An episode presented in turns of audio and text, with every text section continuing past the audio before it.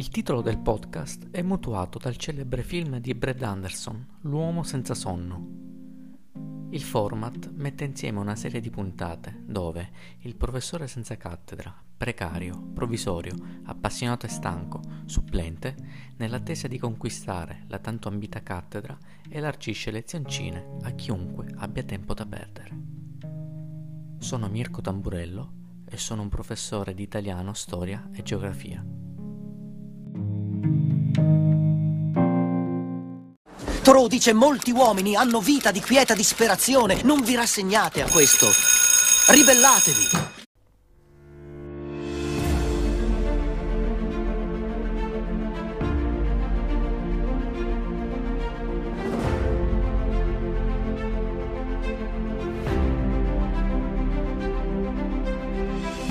Individuare con precisione le cause che portarono allo scoppio della Prima Guerra Mondiale non è facile. Si tratta infatti di fattori complessi che hanno avuto una lunga durata nel tempo. Occorre pertanto fare un salto indietro, almeno sino alla seconda metà del XIX secolo, per avere un quadro completo della situazione.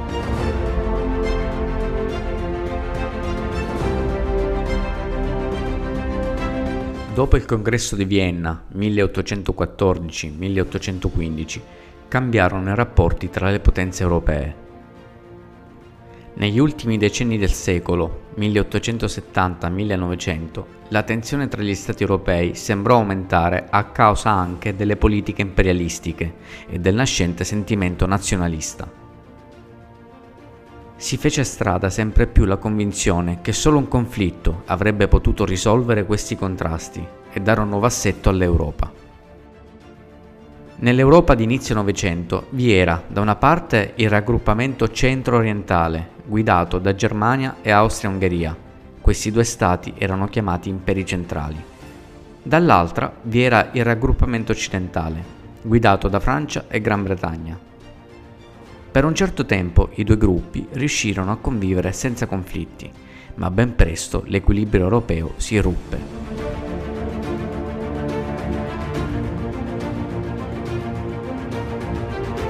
Le principali nazioni europee avevano forti motivi di contrasto l'una con l'altra e all'inizio del XX secolo si erano ormai divise in due schieramenti contrapposti.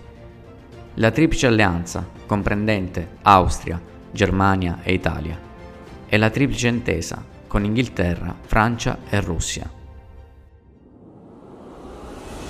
All'interno di questi due blocchi si erano inoltre delineate rivalità particolari la Francia era intenzionata a riscattare la sconfitta subita dalla Germania nella guerra del 1870 per l'Alsazia e la Lorena.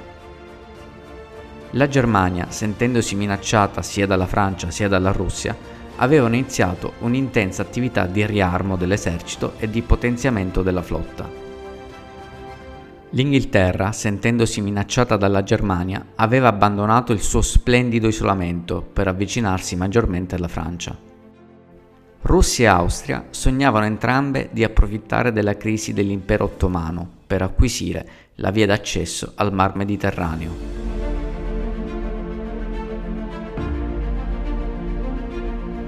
Fu nei Balcani che si accese la scintilla che fece scoppiare la Prima Guerra Mondiale.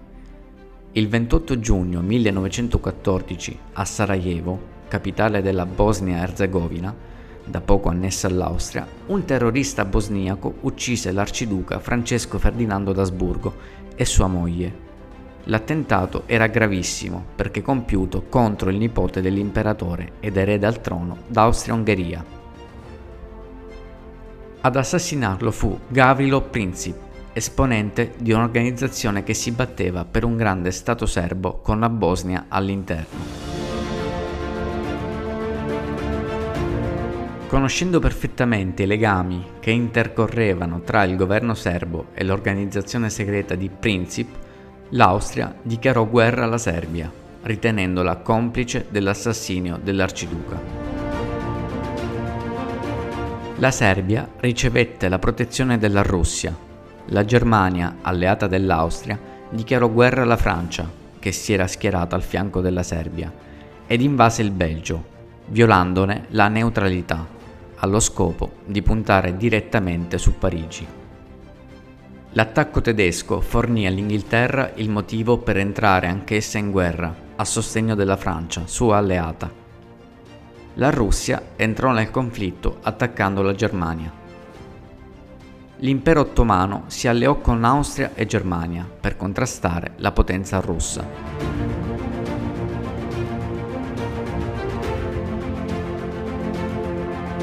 Inizialmente l'opinione generale dei politici e della gente comune era che la guerra sarebbe stata breve.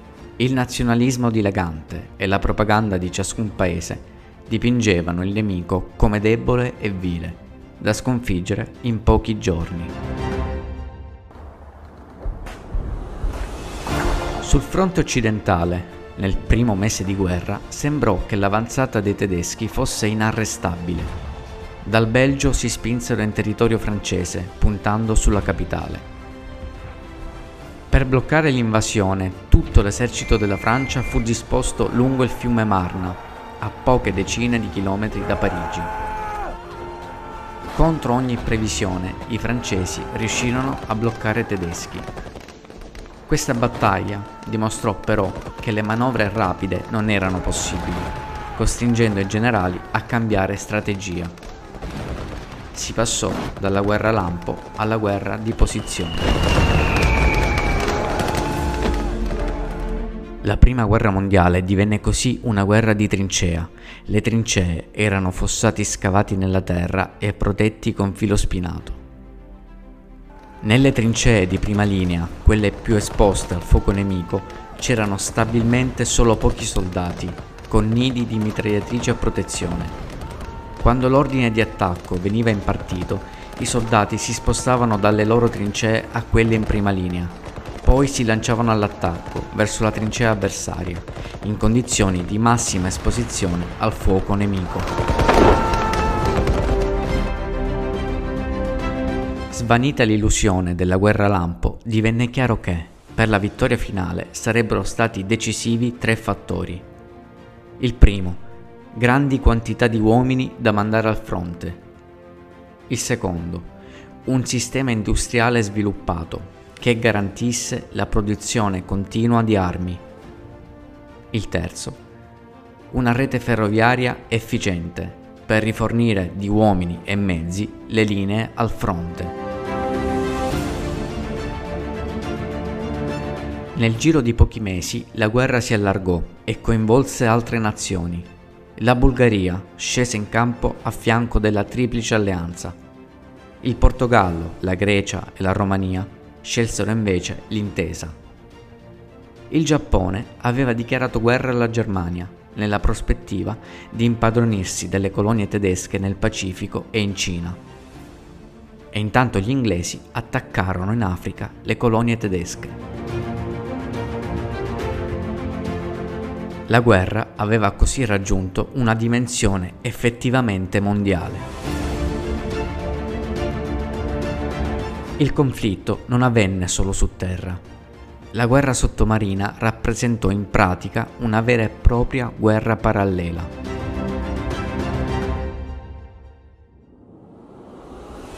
L'Italia era legata alla Triplice Alleanza sin dal 1882 Tale patto aveva però carattere difensivo. Un Paese membro sarebbe intervenuto solo in difesa di un membro attaccato. Perciò, allo scoppio delle ostilità, il governo, guidato da Antonio Salandra, non intervenne. Era stata infatti l'Austria a dichiarare guerra per prima. Dietro tale decisione si celava però un altro e ben più strategico motivo. Salandra, nazionalista come i suoi colleghi stranieri, intendeva prendere tempo, mantenersi per un po' neutrale e decidere poi con quale dei due schieramenti avrebbe partecipato l'Italia.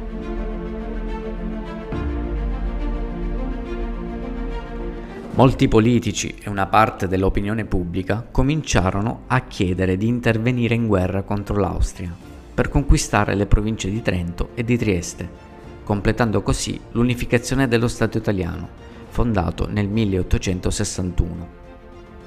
Era questa la posizione degli irredentisti. Non tutti coloro che volevano l'ingresso in guerra, chiamati interventisti, erano mossi dagli stessi ideali o interessi. Oltre agli redentisti, che volevano portare a conclusione l'opera del risorgimento, vi erano i nazionalisti, i quali esaltavano la guerra come occasione per una politica di grande potenza. Completavano il quadro degli interventisti gli industriali, che appoggiavano l'intervento bellico per un calcolo di interesse economico. Erano invece neutralisti, cioè contrari alla guerra, i socialisti, i cattolici e i liberali. Soprattutto era neutralista la grande maggioranza della popolazione italiana, che temeva le distruzioni e le sofferenze della guerra.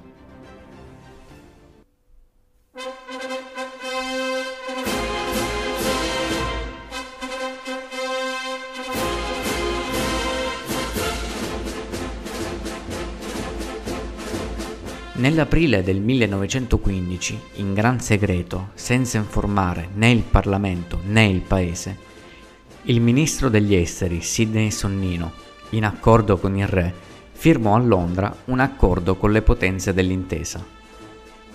Esso garantiva l'intervento dell'Italia al loro fianco. In caso di vittoria, l'Italia avrebbe ottenuto Trento, Trieste, l'Istria, parte della Dalmazia e alcune colonie in Africa.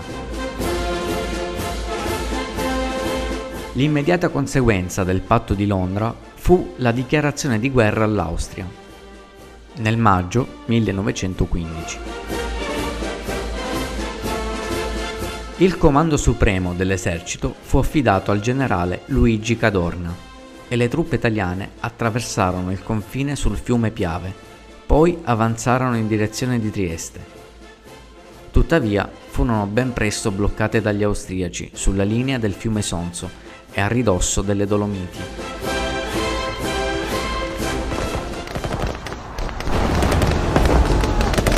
Nell'inverno del 1916 i combattimenti più intensi si verificarono sul fronte occidentale, Francia e Gran Bretagna contro Germania. Qui i tedeschi attaccarono la città francese di Verdun, in Lorena, con un grande dispiegamento di uomini e mezzi. I francesi riuscirono a resistere, aiutati anche dagli alleati inglesi. Nessuno conseguì risultati decisivi.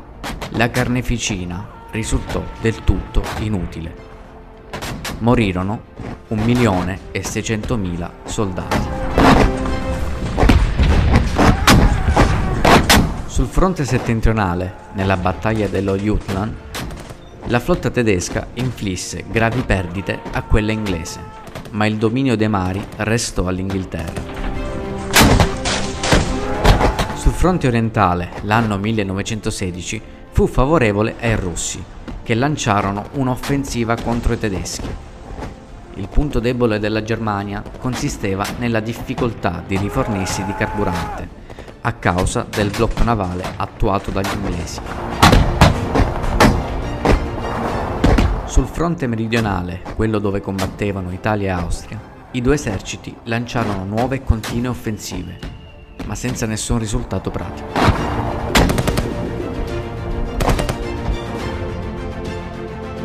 Fin qui gli Stati Uniti avevano svolto un ruolo indiretto rifornendo i paesi amici, Francia e Gran Bretagna, di denaro, grano, vestiti, armi e macchine per l'industria bellica. Per bloccare i rifornimenti che, via mare, giungevano in Inghilterra, i sottomarini tedeschi attaccarono e affondarono alcune navi americane.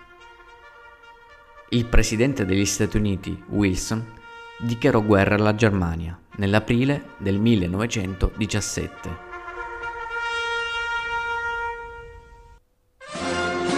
Alle potenze dell'intesa, rafforzate dall'ingresso in guerra degli Stati Uniti, venne tuttavia a mancare l'alleato russo.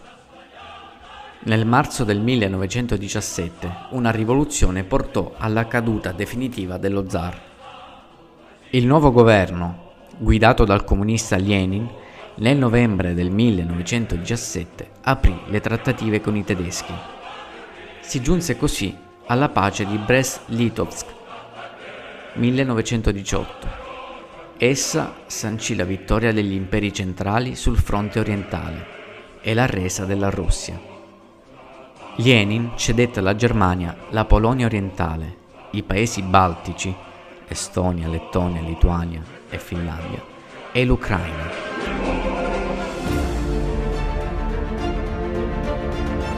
Un altro momento di difficoltà per i paesi dell'intesa fu la sconfitta dell'Italia a Caporetto. Le linee militari italiane vennero travolte dall'attacco austriaco, sferrato nei pressi di Caporetto, oggi un comune della Slovenia. Cadettero prigionieri circa 300.000 uomini. Alla notizia della disfatta di Caporetto seguì la formazione di un nuovo governo di emergenza nazionale, composto da quasi tutti i partiti presenti in Parlamento.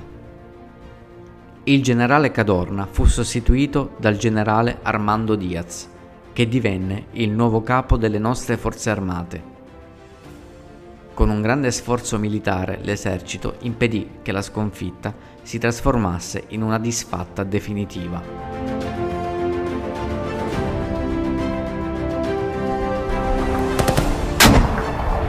Una volta uscita la Russia dalla guerra, le sorti del conflitto si decisero sul fronte occidentale e su quello meridionale.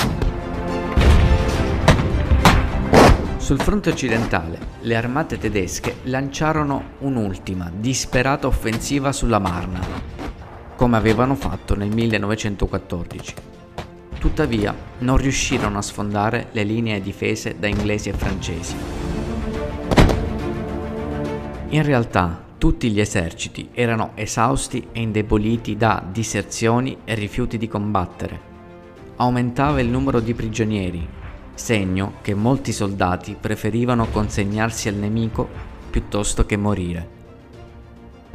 Nel novembre del 1918 l'imperatore Guglielmo II, costretto dai disordini provocati dalla popolazione, fu costretto ad abdicare e il governo tedesco firmò l'armistizio con le potenze dell'intesa. Sul fronte meridionale, nell'autunno del 1918, l'esercito italiano scatenò un'offensiva che travolse gli austriaci. Fu la battaglia di Vittorio Veneto. Le truppe italiane attraversarono il Piave la sera del 24 ottobre 1918 Altri reparti di fanti entrarono poco dopo a Trento e un reparto di bersaglieri prese Trieste. L'Austria chiese allora l'armistizio, che stabilì la cessazione degli scontri per le ore 15 del 4 novembre 1918. Per l'Italia finì quel giorno la Prima Guerra Mondiale.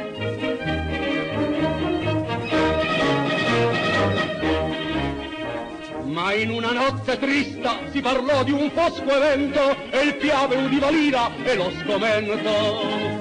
Ai quanta gente ha vista venir giù, lasciare il tetto, poiché il nemico irruppe a caporetto. Proprio ovunque dai lontani monti venivano a gradir tutti i suoi ponti, s'udiva allora dalle violate sponde, sommesso e triste il mormorio dell'onde come un signotto in quell'autunno nero, il piave mormorò, ritorna lo straniero.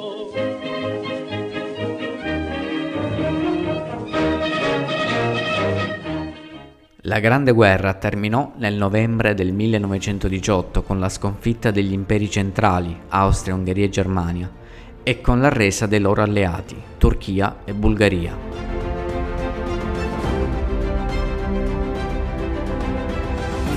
Il bilancio delle perdite umane fu pesantissimo. Ai circa 10 milioni di soldati caduti bisogna aggiungere milioni di invalidi, feriti e prigionieri. Un'intera generazione di europei fu falcidiata. I francesi, gli inglesi, i tedeschi e i russi persero tra il 15 e il 20% dei loro uomini in età compresa tra i 18 e i 30 anni. La conferenza di pace si riunì a Parigi nel gennaio del 1919. Fu inaugurata in forma solenne alla presenza di 32 delegazioni nazionali e di un numero elevato di giornalisti. Dagli Stati Uniti arrivò il presidente Wilson. Non fu invitata alcuna delegazione dei paesi vinti a questi non restava altra scelta che accettare le decisioni dei vincitori.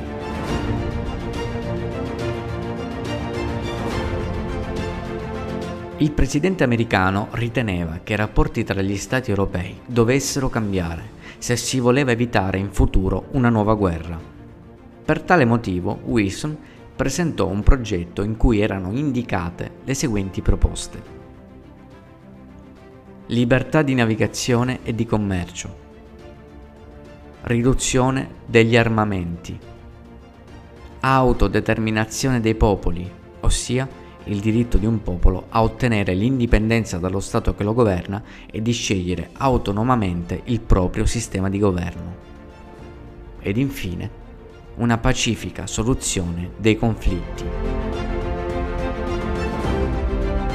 Quest'ultimo punto prevedeva la formazione di un organismo internazionale, la Società delle Nazioni, a cui affidare la risoluzione dei contrasti tra gli Stati per mezzo di accordi diplomatici.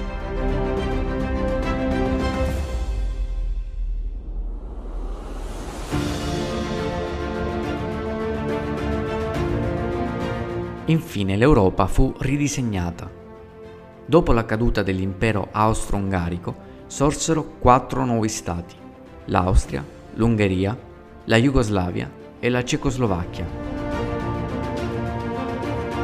Ai confini occidentali della Russia nacquero altri stati, la Finlandia, l'Estonia, la Lettonia, la Lituania e la Polonia. L'impero turco fu ridotto nella sua estensione. Gran Bretagna e Francia posero sotto il proprio controllo il Medio Oriente e gli stretti del Mar Nero.